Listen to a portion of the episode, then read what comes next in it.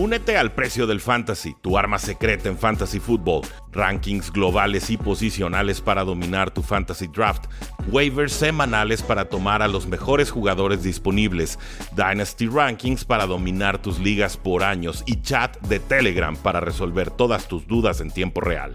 Visita stam.store diagonal precio NFL o da clic al link en este episodio para suscribirte.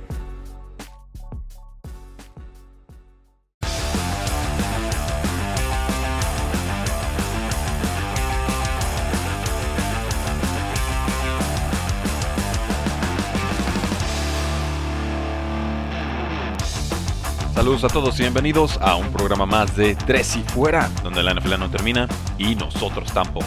Mi nombre es Rudy Jacinto, me encuentran en Twitter como arroba y espero que estén teniendo una buena semana porque les tengo que advertir, este podría ser el episodio más triste y deprimente que haya grabado del 2014 a la fecha por toda una sucesión de noticias que se han dado en, días recientes y verdaderamente pues, uno como analista no elige las noticias, ¿no? Las va recibiendo, las procesa y se las narra al público. Entonces, advierto, no es precisamente el episodio más positivo el que tendremos el día de hoy, pero sepan que vamos a cerrarlo con ese toque de esperanza que debemos de tener todos en nuestras vidas, sobre todo en estos tiempos tan complicados. ¿Por qué triste el episodio, Rudy? Pues bueno, nos enteramos el día de ayer eh, con noticias que salían o procedían de Florida que Vincent Jackson, el receptor que estuvo con Chargers y con Bucaneros, eh, murió.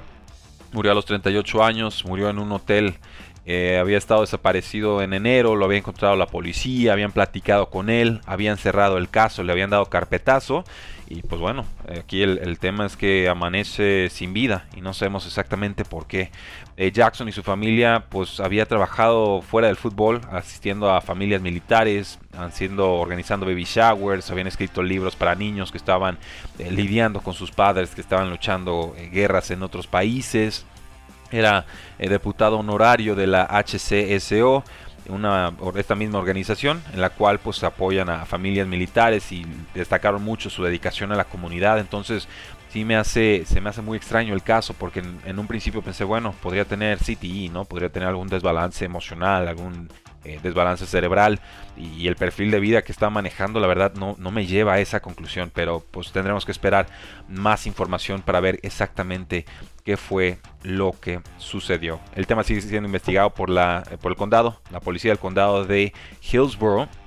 Y pues bueno, eh, él era un receptor muy especial, era un receptor muy particular en una época en la que todavía no existía este modelo como tal del receptor, del bombazo profundo, pero con su tamaño prototípico. Yo lo describí en redes sociales como una especie de proto Mike Evans, ¿no? O sea, un Mike Evans antes que, un, que, Mike, el mismo Mike Evans, porque solamente él y Deshaun Jackson, que no tienen ninguna relación eh, familiar, no son, no son parientes, fueron los únicos receptores en este lado del milenio en atrapar por lo menos 50 touchdowns y promediar 16 yardas por recepción. Su mejor campaña fue en 2012 cuando tuvo 1.384 yardas en 72 recepciones y fue líder de la NFL con 19.2 yardas por recepción.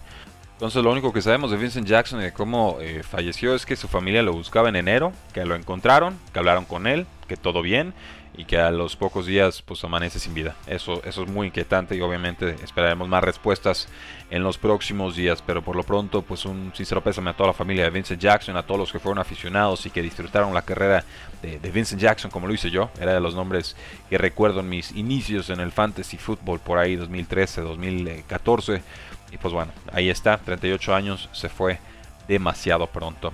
Otro histórico que se fue de la NFL, que está de luto estos días, es Marty Schottenheimer, este entrenador que es el octavo más ganador de toda la historia de la National Football League. Fue coach durante más de dos décadas y murió en North Carolina hace dos lunes.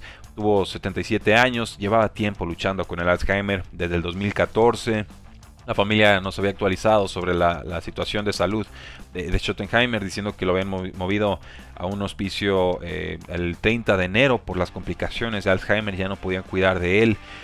Schottenheimer pues estuvo con los Cleveland Browns, con los Kansas City Chiefs, con Washington, con los San Diego Chargers, tuvo un récord de 200 victorias, 126 derrotas y un empate en sus 21 temporadas en la NFL. Tuvo 5 campañas con Browns, 10 con los Chiefs, con quien más se le recuerda, una con Washington y 5 con Chargers. Y bueno, los críticos dirán que nunca ganó el Super Bowl, ¿no? Como si fuera algo tan fácil de lograr. Para mí, Schottenheimer es un histórico y fue tan grande que su hijo fue contratado y a pesar del mal trabajo que a mi parecer ha hecho su hijo, el apellido le ha ayudado bastante. Bruce Arians escribió en redes sociales, eh, descansa en paz Marty Schottenheimer, siempre apreciaré que Marty me dio mi primera oportunidad en la NFL. Gran coach, mis condolencias a sus familias. Así que Marty Schottenheimer descansa en paz. Les dije que iba a ser un episodio triste, me quedan dos, tres noticias tristes. Ahí les va la, tercera. El cornerback de los Ravens, Jimmy Smith y su familia le robaron a punta de pistola, nos dice el equipo. Todos están sanos y salvos, pero al parecer alguien los está persiguiendo en el aeropuerto cuando habían aterrizado en Los Ángeles y se dirigían o ya habían llegado a su hotel el jueves pasado.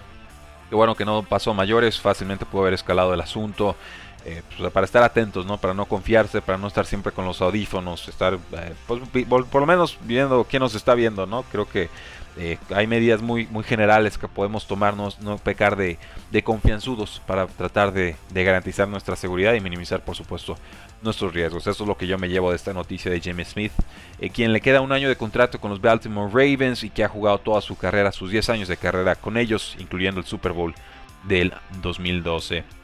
Eh, un exjugador de la NFL, este sí es un viejo conocido, Adam Pacman Jones fue arrestado por una situación verdaderamente muy perturbadora, nos dice la policía del condado de Hamilton, eh, con reportes obtenidos por el WCPO 9, la, cadena de noticias, que la policía arrestó a Jones el lunes por la mañana después de que golpeó a puñetazo y pateó a una persona en la cabeza hasta que tal persona quedó inconsciente, o sea, brutalidad absoluta. Jones no está en la NFL desde el 2018. A él se le recuerda por sus ocho temporadas con los Cincinnati Bengals, fue un All-Pro incluso en el 2014, llegó una vez al Pro Bowl en 2015, era un cornerback que de repente te ayudaba, pero tenía una agresividad que, Dios mío, era muy difícil de contener.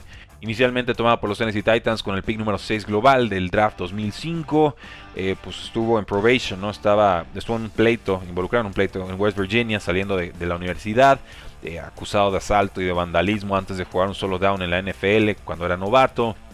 En fin, eh, cuando le hicieron el contrato a los Tennessee Titans, el general manager Floyd Reese dijo que le quisieron escribir un, contrato, ¿no? un acuerdo que los protegiera eh, con el dinero garantizado o dinero de incentivos bonos en caso de que lo, lo acusaran de un crimen, ¿no? de que lo culparan ya definitivamente de un crimen. Pues así fue a lo largo de toda su carrera, incluyendo todo 2007 suspendido por violar la política de sustancias indebidas. Entonces, pues sí, hay personajes muy buenos en la NFL. Desgraciadamente, Adam Pacman Jones, incluso en el retiro, no es uno de ellos. Y les dije que iba a ser un episodio muy triste. Me queda una noticia triste más. Y es esta de, Baker Mayfield. Quien pues le rindió tributo a un eh, fan de los Cleveland Browns. Quien pues, tuvo su último deseo de ver un partido de los Cleveland Browns. Y poder eh, compartir tiempo con Baker Mayfield antes de morir. Se trata de Tom Sipo. Quien estuvo luchando contra el cáncer de riñón. Kidney Cancer. Había viajado a Cleveland en diciembre. Vio a su equipo favorito conseguir su primer eh, llegada a postemporada desde 2002. Lo vio en un suite personal del club, o sea, uno de los lugares más lujosos en los que se puede presenciar un partido en el estadio. Y desgraciadamente Tom Sipo murió el sábado pasado por complicaciones de este cáncer, tenía 39 años. Eh, ¿Cómo sucedió su historia? Pues bueno, Sipo publicó su que estaba empeorando de salud, que su deseo era ver a los Cleveland Browns conseguir ese lugar de postemporada en persona un anfitrión del, podcast de aficionados de Cleveland, Dogs of War, notó esta publicación en Reddit. También lo vio Emily Mayfield, la pareja de Baker Mayfield. Y así fue como eh, Dogs of War organiza un, GoFundMe page. Le juntan los fondos para que él y su padre puedan ir al partido. Juntaron alrededor de 24.500 dólares en pocos días. Los, por, supuesto, todos los gastos de viaje estaban cubiertos. Y así fue como se coordinaron con Emily Mayfield para poder llegar al estadio. Eh, ahora sí que, pues, descanse en paz, Tom Sipo, ¿no? Baker Mayfield lo recordó en redes sociales y puso, eh, descanse en paz, Tom, tu corazón puro nunca será olvidado. Entonces, pues por supuesto, tenemos que, celebrar su vida y sobre todo eh, celebrar que hay, estrellas del NFL se den la oportunidad de darles ese momento especial a, personas que están eh, pasándola muy mal. ¿no? Creo que, ese recuerdo quedará presente en su familia y sobre todo en la memoria de lo que fue Tom Sipo. JJ Watt ya es agente libre, ya sabemos que no está con los Houston Texans, pero él, él agradeció y aquí cambiamos el tono de las noticias a algo más positivo. Agradeció el viernes pasado que los aficionados de Texans y de otros equipos lo inundaran con donaciones 24 horas después de que se anunciara su salida de Texans. Según Watt, pues recibió muchas donaciones de 99 dólares, eh, su, su número de playera de jersey. Y dice, bueno, algunas de ellas parecen soborno, ¿no? Porque me quieren reclutar para sus distintos equipos pero eh, pues, la fundación de JJ Watt le da oportunidades a niños de, middle school, ¿no? niños de la secundaria que participan en deportes para que desarrollen esas habilidades y esas características personales de rendición de cuentas, trabajo en equipo, liderazgo, trabajo eh, en equipo, ética de trabajo y perseverancia, todo en un ambiente seguro y supervisado por sus iguales. Es una organización que ha eh, recaudado más de 6.3 millones de dólares y que apoya más de 700 escuelas a lo largo del país. Así que a esas organizaciones a las que los aficionados estuvieron donando y me parece muy meritorio y me encanta cuando, cuando los aficionados se juntan y para celebrar eh, pues ya sea la carrera de JJ Watt o en su momento, por ejemplo, que Andy Dalton con los Cincinnati Bengals le diera el pase a postemporada a los Buffalo Bills, ¿no? Y los fans de Buffalo inundaron la organización de Andy Dalton con, donaciones. Eh, y por último, eh, Matthew Stafford habló sobre su relación con el head coach Matt Patricia y pues muy distinto a lo que se estuvo manejando en medios y aquí uno de ellos, ¿no? Obviamente nos llega una noticia que parece suficientemente vetada y la, y la damos. Aquí nos dice Matthew Stafford, el ahora quarterback de los, de los Ángeles Rams, pero ex quarterback de los Detroit Lions, que el head coach, ex head coach, Matt Patricia y él tuvieron una buena relación, sin importar lo que los demás quieran decir. Esto se lo confesó al Detroit Free Press. Y cito, Podría entrar a su oficina y hablar con él, él podía encontrarme en el teléfono cuando me necesitaba, creo que los dos crecimos en esa relación. Tengo mucho respeto por él y por quien es como head coach y como una mente de fútbol increíble. Eh, nos dice que la decisión esta supuesta de que pidió no ir a los Patriotas eh, se malentendió, porque él lo que pidió a, los Lions es que lo mandaran a un contendiente, no específicamente que no lo mandaran a donde había ido Matt Patricia. Cito, lo que es preciso, y esto es una cosa increíble que hicieron los Lions, es que yo quería ir a un equipo que estuviera listo para ganar un campeonato, nos dice Matthew Stafford, y lo saben, hay varios equipos que están en esa lista. Hay algunos equipos que no están en esa lista. Detroit fue respetuoso, entendió mi petición por completo y tenía razones y motivos para tomar o considerar a cada uno de los equipos que eran contendientes. Así que Entiéndanlo así, lo de Matthew Stafford no fue antipatriota o anti Matt Patricia, simplemente fue quiere un equipo contendiente y seamos sinceros, Patriotas está muy lejos de ser contendiente en estos momentos. Lo que sí es que Matthew Stafford y su eh, esposa Kelly prometieron un millón de dólares como despedida para crear un centro educativo para jóvenes en Detroit, un centro completamente nuevo.